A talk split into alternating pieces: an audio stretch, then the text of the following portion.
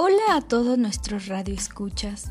Sean cordialmente bienvenidos a esta nuestra nueva sección de aprendizaje titulada Aprendiendo Ando. Gracias por escucharnos. Esperamos que los temas que se aborden sean de su interés y al igual de gran utilidad. Y así poder estar en constante aprendizaje desde donde te encuentres.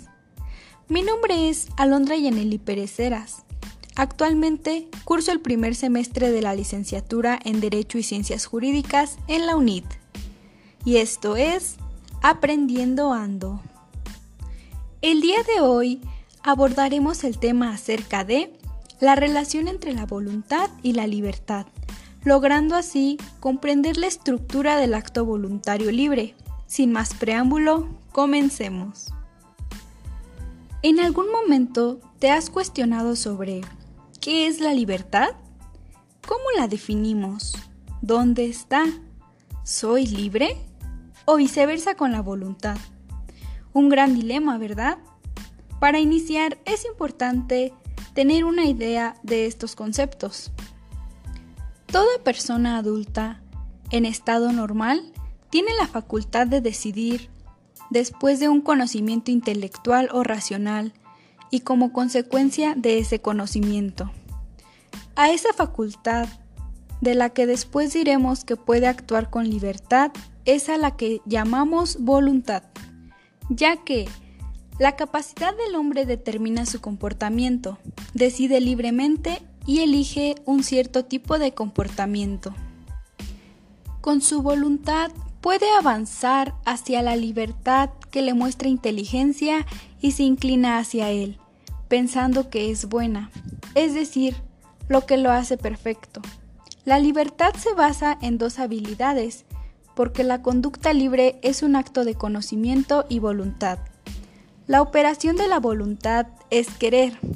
El objeto de la voluntad es el bien captado previamente por la inteligencia. Nada es querido si no es previamente conocido. Así como el objeto de la inteligencia es el ser, el objeto de la voluntad es el ser en cuanto que bueno, es decir, con razón de su bondad ontológica. Por eso se dice que las cosas no son buenas porque son queridas, sino que son queridas porque son buenas.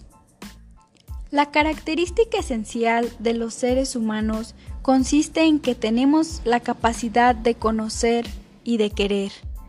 Para que un acto pueda considerarse libre, es necesario que tenga los siguientes elementos. Pleno conocimiento o advertencia. Pleno consentimiento o voluntad. Ya que, dicho de otra forma, un acto que pertenece a un determinado acto es libre. Es decir, como persona, tengo la capacidad de hacer o no hacer cosas que me satisfagan según los estándares sociales. Es comprensible que todos tengan la sabiduría sobre su comportamiento y la voluntad para decidir si hacerlo, teniendo en cuenta las cosas buenas y malas. Esto de otra manera también puede interpretarse como la relación entre la voluntad y la libertad, dando así al acto voluntario libre, siendo este un modo necesario e indefectible la dirección hacia su fin a las criaturas materiales y a las criaturas espirituales, incluso el caso concreto del hombre. Pero también es un hecho que en el mundo corpóreo, la persona humana cuenta con la libertad de los medios para alcanzar dicho fin.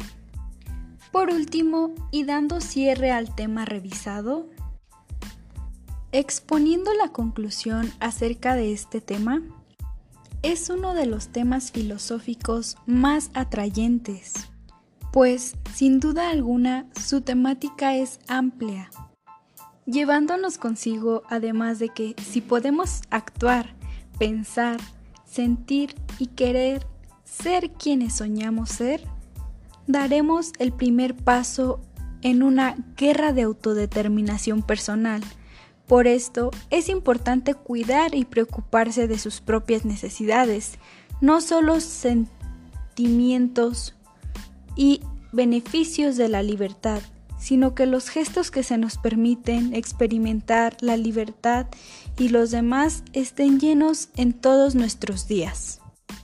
Bueno, esto ha sido todo por el podcast de hoy, esperando que haya sido de su agrado. No olvides seguir escuchando nuestra sección de aprendizaje titulada Aprendiendo Ando. Y sobre todo, el poder aprender constantemente desde donde te encuentres. Te saluda tu servidora deseando que pases un excelente día.